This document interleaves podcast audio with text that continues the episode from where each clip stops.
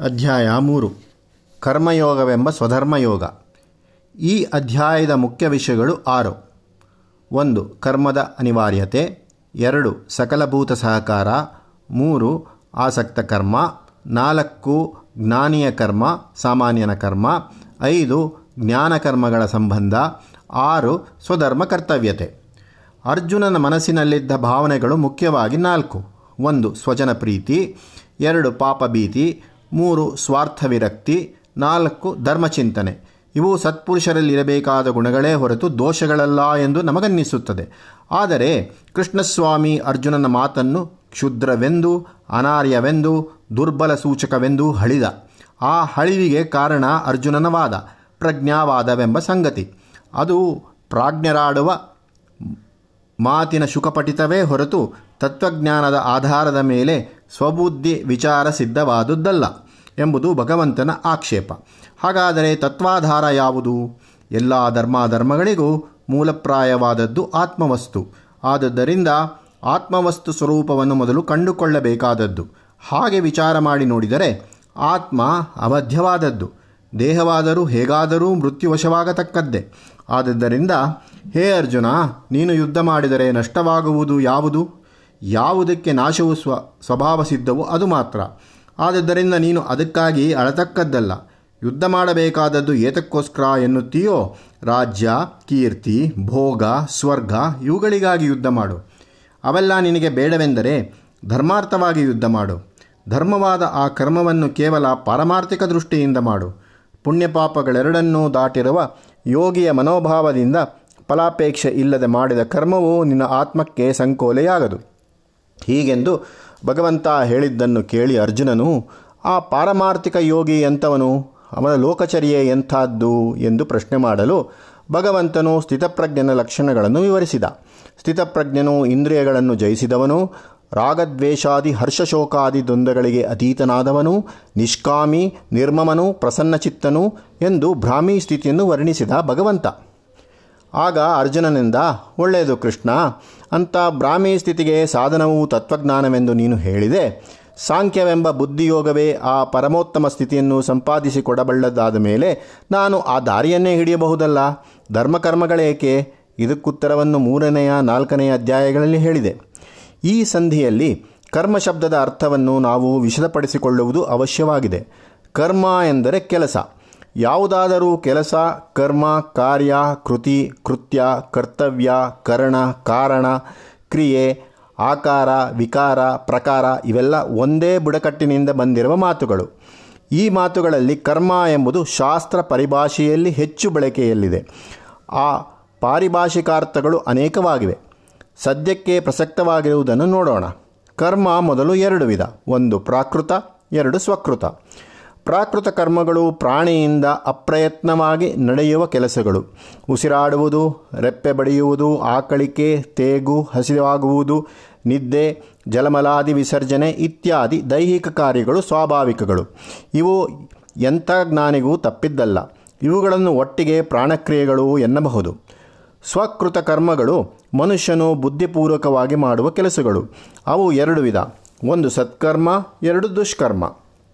ಸತ್ಕರ್ಮವೆಂಥದ್ದು, ದುಷ್ಕರ್ಮವೆಂಥದ್ದು ಎಂಬ ವಿವರಣೆಯನ್ನು ಮುಂದೆ ಮುಂದೆ ನೋಡುವುದಾಗುತ್ತದೆ. ಸದ್ಯಕ್ಕೆ ಇಷ್ಟು ಇಟ್ಟುಕೊಳ್ಳೋಣ. ಯಾವ ಯಾವ ಕೆಲಸದಿಂದ ಜೀವ ಮೇಲ್ಗತಿ ಪಡೆಯುತ್ತದೆಯೋ ಅದೇ ಸತ್ಕರ್ಮ. ಯಾವುದರಿಂದ ಜೀವಕ್ಕೆ ಕೀಳ್ಗತಿಯೋ ಅದು ದುಷ್ಕರ್ಮ. ಎಲ್ಲ ಕರ್ಮಗಳಲ್ಲೂ ಮೂರು ವಿಧ ಉಂಟು. ಒಂದು ಕರ್ಮ, ಎರಡು ಅಕರ್ಮ, ಮೂರು ವಿಕರ್ಮ. ಎಂದರೆ, ಒಂದು ವಿಹಿತವಾದದ್ದನ್ನು ಮಾಡುವುದು, ಎರಡು ಮಾಡದೇ ಬಿಡುವುದು ಮಾಡಿದರೂ ಮಾಡಿದವನಂತಿರುವುದು, ಮೂರು ಹೇಗೆ ಮಾಡಬೇಕು ಹಾಗಲ್ಲದೆ ಬೇರೆ ರೀತಿ ಮಾಡುವುದು. ಇಂಥ ಭೇದವನ್ನು ಪ್ರಾಕೃತ ಕರ್ಮದಲ್ಲಿಯೂ ಕಾಣಲಾಗುತ್ತದೆ. ಮೂಗಿನಿಂದ ಉಸಿರಾಡುವುದಕ್ಕೆ ಬದಲಾಗಿ ಬಾಯಿಂದ ಉಸಿರಾಡುವುದು ಇತ್ಯಾದಿ. ಆದರೆ ಅದು ಮನುಷ್ಯನ ಸ್ವಂತ ಇಷ್ಟದಿಂದ ಆದದ್ದಲ್ಲ. ಸತ್ಕರ್ಮವೇ ಧರ್ಮ. ಅದು ಮೂರು ವಿಧ. ಒಂದು ಲೌಕಿಕ, ಎರಡು ವೈದಿಕ, ಮೂರು ಪಾರಮಾರ್ಥಿಕ. ಲೌಕಿಕ ಧರ್ಮವು ಲೋಕಸಾಮಾನ್ಯವಾದ ನೀತಿ. ಭೂತದಯೆ, ಸದಾಚಾರಗಳು, ಸತ್ಯ, ಅಹಿಂಸೆ, ಶೌಚ, ಕ್ಷಮೆ, ದೀನವಾತ್ಸಲ್ಯ, ಪರಹಿತ ಚಿಂತನೆ, ಪೌರರಾಷ್ಟ್ರಕ್ಕೆ ಕರ್ತವ್ಯಗಳು, ಇವೆಲ್ಲ ಸರ್ವ ಮನುಷ್ಯ ಸಾಧಾರಣವಾಗಿ ಸರ್ವಾಂಗೀಕೃತವಾಗಿರುವ ಸದ್ಗುಣ ಸದ್ವೃತ್ತಿಗಳು. ವೈದಿಕ ಕರ್ಮ ಮುಖ್ಯವಾಗಿ ಎರಡು ರೂಪವಾದದ್ದು. ಒಂದು ಸಂಸ್ಕಾರ ರೂಪವಾದದ್ದು, ಇನ್ನೊಂದು ಸಾಧನ ರೂಪವಾದದ್ದು. ಸಂಸ್ಕಾರ ಎಂದರೆ ಜಾತಕರ್ಮ, ನಾಮಕರಣ, ಉಪನಯನ, ವೇದಾಧ್ಯಯನ, ವಿವಾಹ ಇತ್ಯಾದಿ. ಇವು ಮಂತ್ರಗಳಿಂದಲೂ ಶಾಸ್ತ್ರಕ್ರಿಯೆಗಳಿಂದಲೂ ಜೀವವನ್ನು ಶುದ್ಧಪಡಿಸುತ್ತವೆ. ತೀರ್ಥಸ್ನಾನ, ಕ್ಷೇತ್ರವಾಸ ಮೊದಲಾದವು ಈ ವಿಧದವೇ. ಸಾಧನ ಕರ್ಮನ ಕರ್ಮಗಳು ಮುಖ್ಯವಾಗಿ ಮೂರೆಂದಿದ್ದಾರೆ ಗೀತೆಯಲ್ಲಿ. ಯಜ್ಞ, ದಾನ, ತಪಸ್ಸು. ಈ ಮೂರರಲ್ಲಿ ಎಲ್ಲ ಪುಣ್ಯಗಳನ್ನು ಸೇರಿಸಬಹುದು.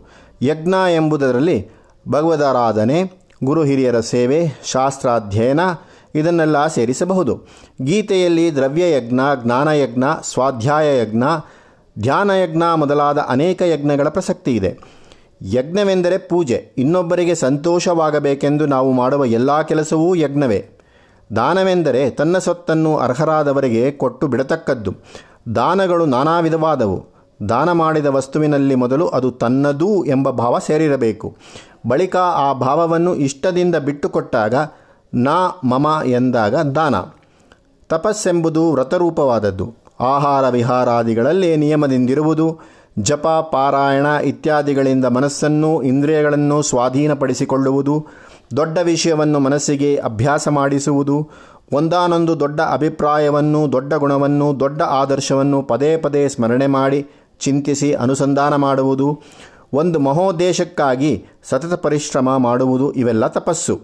ಹೀಗೆ ಯಜ್ಞ, ದಾನ, ತಪಸ್ಸು ಈ ಮೂರು ಸಾಧನಗಳು ಹಿಂದೆ ಹೇಳಿದ ಸಂಸ್ಕಾರಗಳು. ಈ ಸಾಧನಗಳು ಶಾಸ್ತ್ರೋಕ್ತ ರೀತಿಯಲ್ಲಿ ಸಂಪ್ರದಾಯಾನುಸಾರ ನಡೆಯುತ್ತವೆ.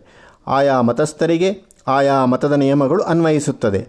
ಮುಸಲ್ಮಾನರಿಗೆ ಕ್ರಿಶ್ಚಿಯನ್ನರಿಗೆ ಅವರವರದು.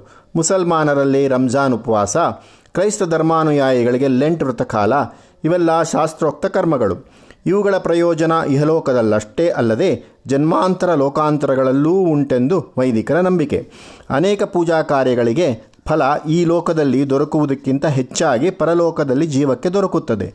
ಮೂರನೆಯದು ಪಾರಮಾರ್ಥಿಕ ಕರ್ಮ, ಲೌಕಿಕ ಕರ್ಮ, ವೈದಿಕ ಕರ್ಮ. ಇವೆರಡು ಫಲಗಳನ್ನುಳ್ಳವು. ಪಾರಮಾರ್ಥಿಕ ಕರ್ಮವು ಫಲವನ್ನು ಅಪೇಕ್ಷಿಸುವುದಿಲ್ಲ. ಇದು ಪ್ರತಿಫಲಾಪೇಕ್ಷೆಯಿಲ್ಲದೆ ಕೇವಲ ಕರ್ತವ್ಯವೆಂಬ ದೃಷ್ಟಿಯಿಂದ, ಆತ್ಮೈಕ ದೃಷ್ಟಿಯಿಂದ ಪರಮಾತ್ಮ ಪ್ರೀತ್ಯರ್ಥವಾಗಿ ಮಾಡಿದ್ದು. ಪಾರಮಾರ್ಥಿಕ ಸತ್ಕರ್ಮವು ಧರ್ಮವೂ ಹೌದು, ಧರ್ಮಕ್ಕಿಂತ ಮೇಲ್ಪಟ್ಟದ್ದೂ ಹೌದು. ಲೋಕಪ್ರಯೋಜನದ ದೃಷ್ಟಿಯಿಂದ ಅದು ಧರ್ಮ, ಕರ್ಮೀಯ ಭಾವನಾ ದೃಷ್ಟಿಯಿಂದ ಅದು ಧರ್ಮಾತೀತ. ಆದದ್ದರಿಂದ ಅದನ್ನು ಅಧಿಧರ್ಮ ಎಂದು ಕರೆಯಬಹುದು. ನಿಸ್ತ್ರೈಗುಣ್ಯೋ ಭವಾರ್ಜುನ ಎಂಬಲ್ಲಿ ಹೇಳಿದ್ದು ಈ ಅಭಿಪ್ರಾಯವನ್ನೇ. ಅದು ಸ್ಥಿತಪ್ರಜ್ಞನ ಲೋಕವರ್ತನೆ. ಅವನು ಪ್ರತಿಫಲ ಚಿಂತೆಯೇ ಇಲ್ಲದೆ ಧರ್ಮವನ್ನು ನಡೆಸುತ್ತಾನೆ. ಸಾಮಾನ್ಯ ಮನುಷ್ಯನು ಐಹಿಕ ಸುಖ ಸಂಪತ್ತುಗಳ ಆಶೆಯಿಂದಲೋ, ನರಕ ಭಯದಿಂದಲೋ, ಸ್ವರ್ಗಾಪೇಕ್ಷೆಯಿಂದಲೋ ಧರ್ಮಕರ್ಮ ಮಾಡುತ್ತಾನೆ. ಪಾರಮಾರ್ಥಿಕನು ಯಾವ ಆಶೆಯೂ, ಯಾವ ಭಯವೂ, ನಿರೀಕ್ಷೆಯೂ ಇಲ್ಲದೆ ಲೋಕವೆಲ್ಲ ತಾನೇ ಎಂಬ ಮನಸ್ಸಿನಿಂದ ಎಲ್ಲರ ವಿಷಯದಲ್ಲೂ ಆತ್ಮೌಪಮ್ಯೇನ ಸರ್ವತ್ರ ನಡೆದುಕೊಳ್ಳುತ್ತಾನೆ. ಸತ್ಕರ್ಮ ಅವನಿಗೆ ಸ್ವಾಭಾವಿಕ. ಸುಗಂಧವು ಚಂದನದ ಸ್ವಭಾವವಾಗಿರುವಂತೆ ಅಥವಾ ಕೆಂಪು, ತಂಪು ಚಂದ್ರನ ಸ್ವಭಾವವಾಗಿರುವಂತೆ ಅದು ಯಾವ ಪ್ರಯತ್ನವನ್ನೂ, ಪ್ರಯಾಸವನ್ನೂ ಅಪೇಕ್ಷಿಸುವುದಿಲ್ಲ. ಇಂಥದ್ದು ಉತ್ತಮೋತ್ತಮ ಸ್ಥಿತಿ, ಬ್ರಾಹ್ಮಿ ಸ್ಥಿತಿ. ಕರ್ಮವೆಂದರೆ ಕರ್ಮಫಲವೆಂದು ರೂಢಿಯಂಟು.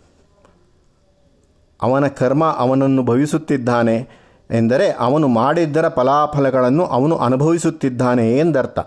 ಪ್ರಾಚೀನ, ಪ್ರಾರಬ್ಧ, ಪ್ರಾಪ್ತಿ ಇವೆಲ್ಲ ಪೂರ್ವಕರ್ಮಾರ್ಜಿತ ಹೆಸರುಗಳು. ಕರ್ಮವೆಂದರೆ ಪ್ರಾಚೀನ, ಪೂರ್ವಜನ್ಮದ ಕರ್ಮ ಎಂಬರ್ಥದ ಪ್ರಸ್ತಾವ ನಾಲ್ಕು, ಏಳು, ಹದಿನಾಲ್ಕನೆಯ ಅಧ್ಯಾಯಗಳಲ್ಲಿ ಬರುತ್ತದೆ. ಆ ಬಗೆಯ ಅರ್ಥ ವಿವರಣೆಯನ್ನು ಆಯಾ ಸಂದರ್ಭಗಳಲ್ಲಿ ನೋಡೋಣ.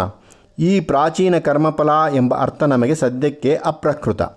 ಅರ್ಜುನನ ಸಂದೇಹ ಇದು. ಭಗವಂತ, ನೀನು ಒಂದು ಸಾರಿ ಯುದ್ಧಾಯ ಯುಜ್ಯಸ್ವ, ಕರ್ಮಣ್ಯೇ ವಾಧಿಕಾರಸ್ತಿ ಕುರುಕರ್ಮಾಣಿ ಎಂದು ಉಪದೇಶಿಸಿದ್ದಿ. ಇನ್ನೊಂದು ಸಾರಿ ಅವರಂ ಕರ್ಮ ಬುದ್ಧೌ ಶರಣಮನ್ವಿಚ್ಚ ಯೋಗಾಯ ಯುಜ್ಯಸ್ವ ಎಂದು ಉಪದೇಶಿಸಿದ್ದಿ. ಹೀಗೆ ನಿನ್ನ ಬೋಧನೆ ದ್ವಿವಿಧ ಮಿಶ್ರಣವಾಗಿ ಅನ್ಯೋನ್ಯ ಅಸಂಬದ್ಧವಾಗಿದೆ. ಇದರಿಂದ ನನ್ನ ಮನಸ್ಸು ಭ್ರಾಂತಿಗೊಂಡಿದೆ. ಕರ್ಮಜ್ಞಾನ, ಇವೆರಡರಲ್ಲಿ ಯಾವುದು ಸರಿ ನಿಶ್ಚಯಿಸಿ ಹೇಳು. ಕೃಷ್ಣ ಹೇಳುತ್ತಾನೆ, ಅರ್ಜುನ, ಜ್ಞಾನವೂ ಕರ್ಮವೂ ಪರಸ್ಪರ ವಿರೋಧಿಗಳಲ್ಲ, ಪರಸ್ಪರ ಸಹಕಾರಿಗಳು. ಮೊದಲು ಕರ್ಮವು ಜ್ಞಾನಕ್ಕೆ ಸಾಧಕವಾಗುತ್ತದೆ, ಜ್ಞಾನಸಿದ್ಧಿಯಾದ ಬಳಿಕ ಕರ್ಮವು ಅದರ ಫಲಿತಾಂಶವಾಗುತ್ತದೆ. ಹೇಗೂ ಕರ್ಮವು ಉಂಟೇ ಉಂಟು. ಕರ್ಮವನ್ನು ಮಾಡದೇ ಬಿಟ್ಟ ಮಾತ್ರದಿಂದ ಜೀವಕ್ಕೆ ಕರ್ಮಲೇಪ ತಪ್ಪುವುದಿಲ್ಲ ಯತ್ಯಾಶ್ರಮ ಮಾತ್ರದಿಂದ ಜ್ಞಾನಸಿದ್ಧಿಯಾಗದು. ಕರ್ಮವನ್ನು ಬಿಡುವುದೆಂದರೆ ಏನು? ನಾ ಹಿ ಕಶ್ಚಿತ್ ಕ್ಷಣಮಪಿ ಜಾತು ತಿಷ್ಕೃತ್ಯ ಕರ್ಮಕೃತ್ ಕಾರ್ಯತೆ ಹ್ಯವಶಃ ಅತ್ಕರ್ಮ ಸರ್ವ ಪ್ರಕೃತಿರ್ಜೈರ್ಗುಣೈ ಯಾವುದಾದರೊಂದು ಕರ್ಮವನ್ನು ಮಾಡದೆ ಯಾವನು ಒಂದು ಕ್ಷಣವೂ ಇರಲಾಗದು, ಪ್ರಕೃತಿಯೇ ಒಳಗಿಂದ ಗುಣಗಳನ್ನು ಹೊರಕ್ಕೆ ತಳ್ಳಿ ಕೈ ಹಿಡಿದು ಕೆಲಸ ಮಾಡಿಸುತ್ತಾಳೆ, ಇಂದ್ರಿಯಗಳು ಜಗದ್ವಿಷಯಗಳಿಂದ ಕೆರಳಿ ಮನಸ್ಸನ್ನು ಕುದಿಸುತ್ತಿರುವಾಗ ಆ ತಳಮಳವನ್ನು ಬಚ್ಚಿಟ್ಟುಕೊಂಡು ಹೊರಗಡೆಗೆ ಮೈಕೈ ಬಿಗಿದು ಕುಳಿತಿರುವುದು ಬೂಟಾಟಿಕೆ. ಅದಕ್ಕೆ ಪ್ರತಿಯಾಗಿ ಯಾರು ಇಂದ್ರಿಯಗಳನ್ನು ಹದ್ದಿನಲ್ಲಿರಿಸಿ ಸ್ವಪ್ರಯೋಜನ ಚಿಂತೆಯಿಲ್ಲದೆ ಕೇವಲ ಧರ್ಮಕ್ಕಾಗಿ ಅಂಗಾಂಗಗಳಿಂದ ಕರ್ಮ ಮಾಡಿಸುತ್ತಾನೋ ಅವನು ಕರ್ಮಯೋಗಿ. ಕರ್ಮೇಂದ್ರಿಯಾಣಿ ಸಂಯಮ್ಯ ಯಾ ಅಸ್ತೆ ಮನಸಾ ಸ್ಮರನ್ ಇಂದ್ರಿಯಾರ್ಥಾನ್ ವಿಮೂಢಾತ್ಮ ಮಿಥ್ಯಾಚಾರ ಸ ಉಚ್ಯತೆ. ಯಾರು ಕೇವಲ ಬಹಿರಿಂದ್ರಿಯಗಳನ್ನು ಅದುಮಿಟ್ಟುಕೊಂಡು ಮನಸ್ಸಿನೊಳಗೆ ಇಂದ್ರಿಯ ವಿಷಯಗಳನ್ನು ಸ್ಮರಿಸುತ್ತಿರುತ್ತಾನೋ ಅವನು ಮಿಥ್ಯಾಚಾರಿ. ಸಂಸ್ಕಾರ ಯಾವ ಯಾವುದಕ್ಕೆ ಆಗಬೇಕೆಂಬ ವಿವೇಕ ಅವನಿಗಿಲ್ಲ. ಬಹಿರಂಗಗಳನ್ನು ಬಂಧನದಲ್ಲಿಟ್ಟು ಮಾಡಿದ ಕರ್ಮತ್ಯಾಗದಿಂದ ಪ್ರಯೋಜನವಿಲ್ಲ. ಭಗವಂತ ಹೇಳುತ್ತಾನೆ, ನೇತಂ ಕುರು ಕರ್ಮತ್ವಂ, ಕರ್ಮಜ್ಯಾಯೋ ಹ್ಯ ಕರ್ಮಣಃ. ನಿನಗೆ ಯಾವ ಕರ್ಮ ವಿಹಿತವಾಗಿದೆಯೋ, ಯಾವುದು ಕರ್ತವ್ಯವೋ ಅದನ್ನು ಮಾಡು. ಕರ್ಮ ಬಿಡುವುದಕ್ಕಿಂತ ಅಂಥ ಕರ್ಮದ ಅನುಷ್ಠಾನ ಉತ್ತಮ. ಇನ್, ಇಲ್ಲಿ ನಿಯತ ಅನಿಯತಗಳ ವಿವೇಕವೇ ಮುಖ್ಯಾಂಶ. ಮನೆಯಲ್ಲಿ ಮ, ಮುದಿಯೋ ಮಗುವೋ ಕಾಯಿಲೆ ಮಲಗಿದೆಯನ್ನಿ ಆಗ ಪಕ್ಕದ ಮನೆಯಲ್ಲಿ ಭಜನೆ ನಡೆಯುತ್ತಿದ್ದರೆ, ಅಲ್ಲಿ ಹೋಗಿ ಕುಳಿತು ಬಿಡುವುದು ನಿಯತ ಕರ್ಮವೋ? ಒಳ್ಳೆಯ ಕರ್ಮಗಳು ಲೋಕದಲ್ಲಿ ಬೇಕಾದಷ್ಟು ತೋರುತ್ತದೆ. ಅವೆಲ್ಲ ನಿಯತ ಕರ್ಮಗಳು? ಇಂಡಿಯಾವನ್ನು ಚೀನಿಯರು ಬಂದು ಆಕ್ರಮಣ ಮಾಡುತ್ತಿರುವಾಗ, ನಾವು ಕೊರಿಯಾದಲ್ಲಿಯೋ ಮತ್ತಲ್ಲಿಯೋ ಯಾವುದೋ ಕಲಹ ಪರಿಹಾರ ಮಾಡುವುದಕ್ಕೆ ಹೊರಡಬೇಕೆಂಬುದು ನಿಯತವೋ? ಅಲ್ಲ. ನಿನ್ನ ನೆರೆಹೊರೆಯರಲ್ಲಿ ಆಗಬೇಕಾಗಿರುವುದೇನಾದರೂ ಉಂಟೆ. ನಿನ್ನ ಜವಾಬ್ದಾರಿ ಯಾರ ವಿಷಯದಲ್ಲುಂಟು? ಅದನ್ನು ಕುರಿತು ವಿಚಾರ ಮಾಡಿಕೋ. ಶಾಸ್ತ್ರ ವಿಚಾರ ವಿಹಿತವಾದ ಕರ್ಮದ ಅನುಷ್ಠಾನ ಮುಖ್ಯ. ಒಂಬತ್ತನೆಯ ಶ್ಲೋಕವಾದ ಯಜ್ಞಾರ್ಥಾತ್ ಎಂಬಲ್ಲಿಂದ ಮೋಘಂಪಾರ್ಥಸ ಜೀವಿತಿ ಎಂಬ ಹದಿನಾರನೆಯ ಶ್ಲೋಕದವರೆಗೆ ಎಂಟು ಶ್ಲೋಕಗಳನ್ನು ಒಂದು ಗ್ರಂಥಖಂಡವೆಂದು ಒಟ್ಟಿಗೆ ತೆಗೆದುಕೊಂಡರೆ ಅರ್ಥವು ಸುಲಭವಾದೀತು. ಗ್ರಂಥಶೈಲಿ ಇಲ್ಲಿ ಕೊಂಚ ಜಟಿಲವಾಗಿದೆ. ಎರಡು ಮೂರು ರೂಪಕಗಳು ಸಮ್ಮಿಶ್ರವಾಗಿವೆ. ಕಾಮಧೇನು, ಜೀವಚಕ್ರ, ಬ್ರಹ್ಮಚಕ್ರ ಹೀಗೆ ವಿಷಯಗಳು ತೊಡಕು ತೊಡಕಾಗಿವೆ.